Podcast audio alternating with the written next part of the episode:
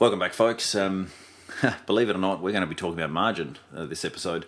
Had a uh, meeting with a guy yesterday, and uh, he called me at the time we meant to be meeting and said, "I'm out of Bolivar. Do you live out of Bolivar, kind of Globe Derby?" And I said, "What's your address?" And he and he told me, and I said, "We've never lived anywhere close uh, there." And so he said, "I'm going to be late." And I said, "Jeepers, that's going to bounce your other appointments late." And he says, "No, no, no. I always build in margin." I thought, "Gee." I could learn a thing or two from that guy. So essentially, he had put in a buffer zone for things like getting the location wrong. And um, I think there is a great deal of value, especially seeing somewhere in the deep, dark um, past of mine that I read a book called Margin, the Overload Syndrome. So, you know, in connection with boldness and the empowering presence of the Spirit and being missional, um, what, what effect and impact does margin have? And, uh, you know, talk around that as you see fit, Peter. I love that verse we looked at in the last session, Craig, from Ephesians 5:15. Be careful then how you live, not as unwise people, but as wise, making the most of the time because the days are evil. And over the last X number of years, X being I can't remember, but a long time, I've used the word margin with people, and part way through, I've said to them, "Oh, you, you know what I mean by margin, don't you?" And they said, um, "Actually, no." And you described it very well, building in a buffer zone. But I would invite you who are listening to picture an A4 sheet of paper, lined paper, and someone has written you a letter on it, and they've started right up the very top left hand corner, right up the very top at the edge of the left hand side and at the edge of the top of the paper.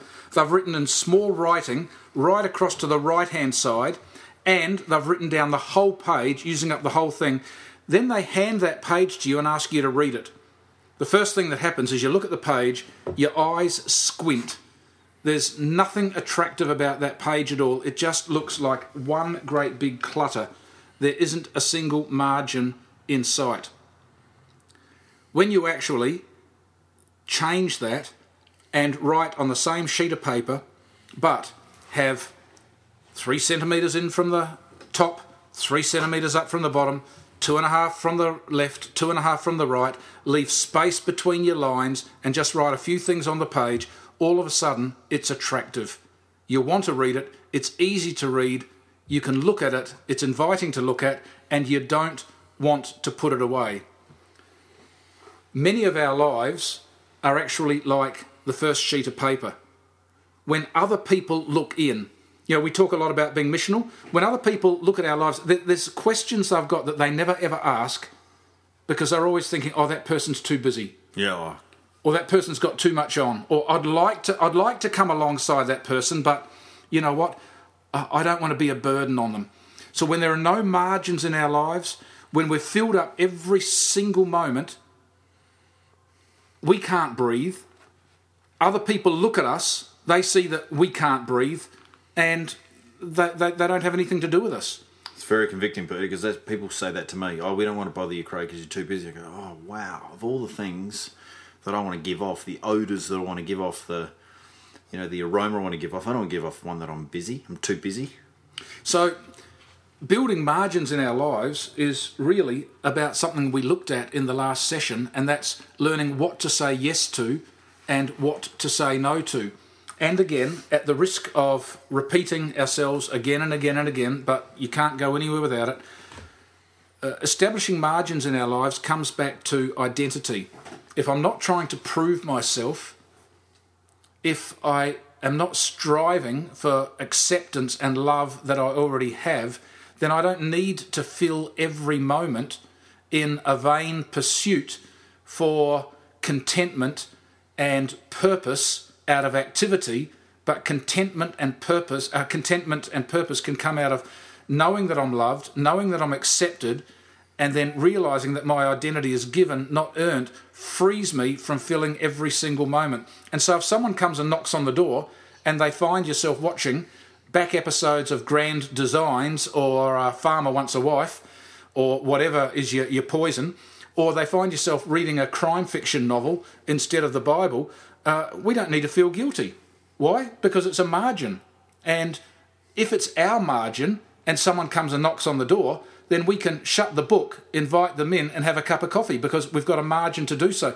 So, margins actually free us for this very thing that we're looking for, and that is a, a missional life and a missional lifestyle. And we may go weeks and weeks with our margins being in place and no one uh, infringing on no it's not infringing no and, and us not needing to use those margins to be a blessing into someone else's life and that's okay.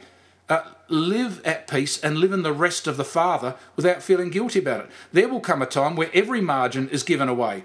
Remember it's about ebbs and flows. It's about times and seasons. It's not about uh, performing and earning and striving. A few things going on here. You know it's a you made the link between margin and identity and um, you know, I, I, would even say belonging. There's some there's some deep waters there, Peter. That, yeah, because the, the, the, ultimate question is why am I cooking every moment? That, that's right. Why? And, and, I must say, in recent times, I've I've put in place measures to mitigate some of the constancy that seems to happen, especially when you've got four kids around and you, you have a tendency to get things done and, and whatever. And it's quite revealing to see what you do when you've said I'm not going to do anything in this time frame and where your mind goes and where you start to you know where you start to itch in order to want to do things. So it's more than just we're, not talking about you know split your day up into 24 hour segments and you know what's the difference between 15 and you know 14 15 minutes one minute make sure you're more effective with your time put in margin blah blah blah. It's actually about it's about the deep things of who we are. Um, but i'm reminded uh, from something that i read in richard foster's celebration of discipline um, when which has impacted me deeply in regard to this margin, in regard to actually not always being on in the on position, so to speak. And he he talks in the discipline of fasting, which I always thought was primarily and basically about not eating foods at certain uh, for certain periods of time. Uh, he talks about um, the, the, the discipline of fasting from people. Um, for an extrovert, that's uh, that's like a like alien speak.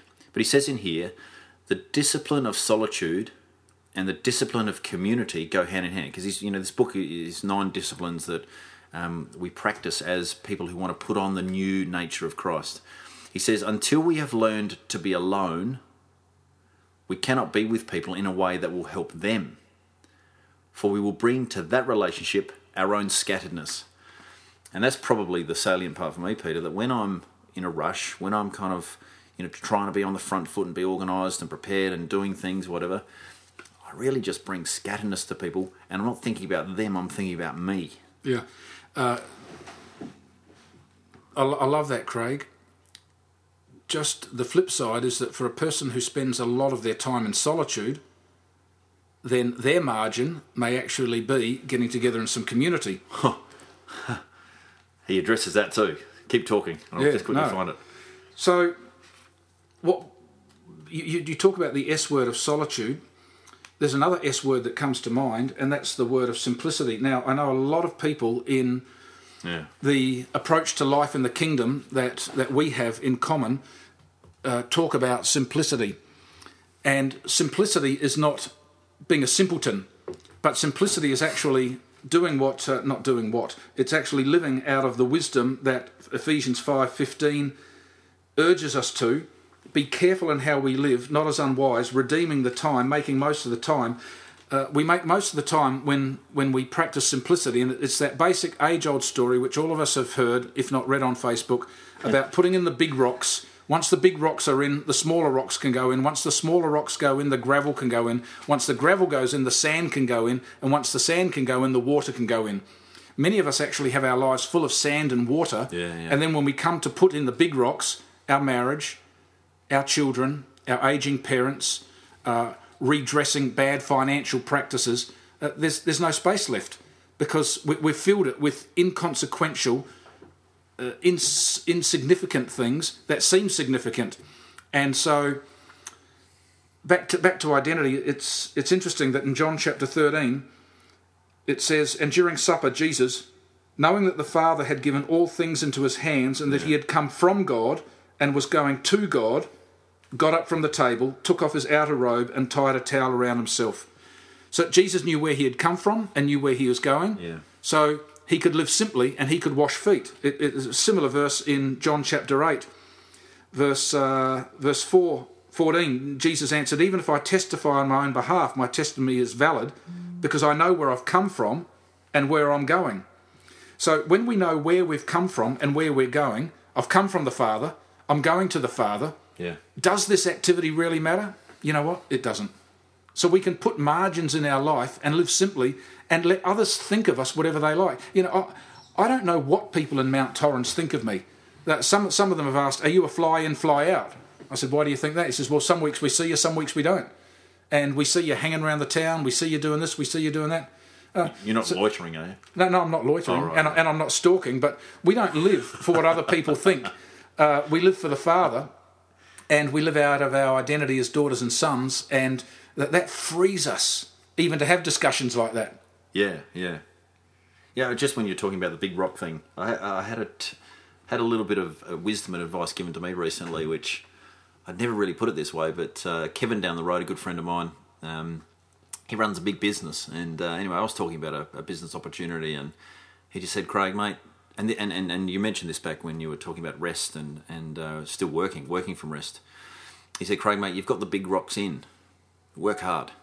And I thought, oh, I, I, think I think I know what you mean. He's saying, you, know, you've found your life in Christ. Christ is the big rock, and now just go nuts with Him at the center, if you like. And I, and, and and you know, it seemed a little bit counterintuitive because you know, rest and laziness aren't, aren't in the same sentence, are they? They're not. And it comes back to identity because one of the things you alerted me to in raising this topic is FOMO, fear of missing out. And much of what happens in the Western world and much of the striving that I see now happening in the two thirds world yeah. as they compare our, themselves with us in the Western world is, is based around fear of missing out. Whereas, uh, as followers of Jesus, the incredible news is we miss out on nothing. We have abundant life. When, when the Father says, as He does, I accept you, I love you, you're my daughter, you're my son, you're the apple of my eye, I'm well pleased with you, uh, my Holy Spirit dwells within you and, and you are my temple, that we miss out on nothing. Yeah. Uh, people say to us, "Oh, you and Julie, you, you live you live by faith. You know, don't you miss out on this? Don't you miss out?" No, so we've we've missed nothing. There are things we want that we don't have, but we miss out on nothing. And and so to uh, to recognise and address that fear as a fear, as a dart, a flaming dart of the devil, as uh, as a, uh, an evil spirit of fear to come and try and attack us by having us live in the misbelief that we'll miss out on something, that, that needs to be arrested. And it gets arrested by the word of God from Romans 8 For I have not given you a spirit of slavery to lead you back to fear, but I've given you a spirit of sonship whereby we can say, Abba, Father. Mm. So, because He is our Abba, He's a good Father. He gives us everything we need. We miss out on nothing. That means I'm free now to place margins in my life that has me living a life of rest, boldness in where He leads me, and uh, and a life of, of, of knowing that, that He trusts me. I, am I'm going to say this, and we can't really go with it too far because uh, we're coming to the end of our 10, 10, 15 minutes, but I, I, will go with it, and that, that is um, the fear of missing out, the FOMO, the, the, the, you know part of what culturally somehow has become ingrained in us, where we're always thinking there's someone else we could do. You know, the postmodern world is thinking, or postmodern mindset is thinking, you know, I'll keep my options open right to the last minute because there might something better might rock up. You know, the essence of that really is uh, like a, like an envy, like a desire to do something more exciting and, and more fulfilling. And if we apply that into the essence of our, our life and our life's purpose, then could it could it be that it actually reflects a discontentment with what we have? Could it be that it's a discontentment? Do we, do we think that we don't have the full bottle when we have Christ, and this is where we are, and this is what we've been given for this time and space? So I'm going to leave that with you. so, yeah, read, read James four for what Craig just said. Yeah. See you next time.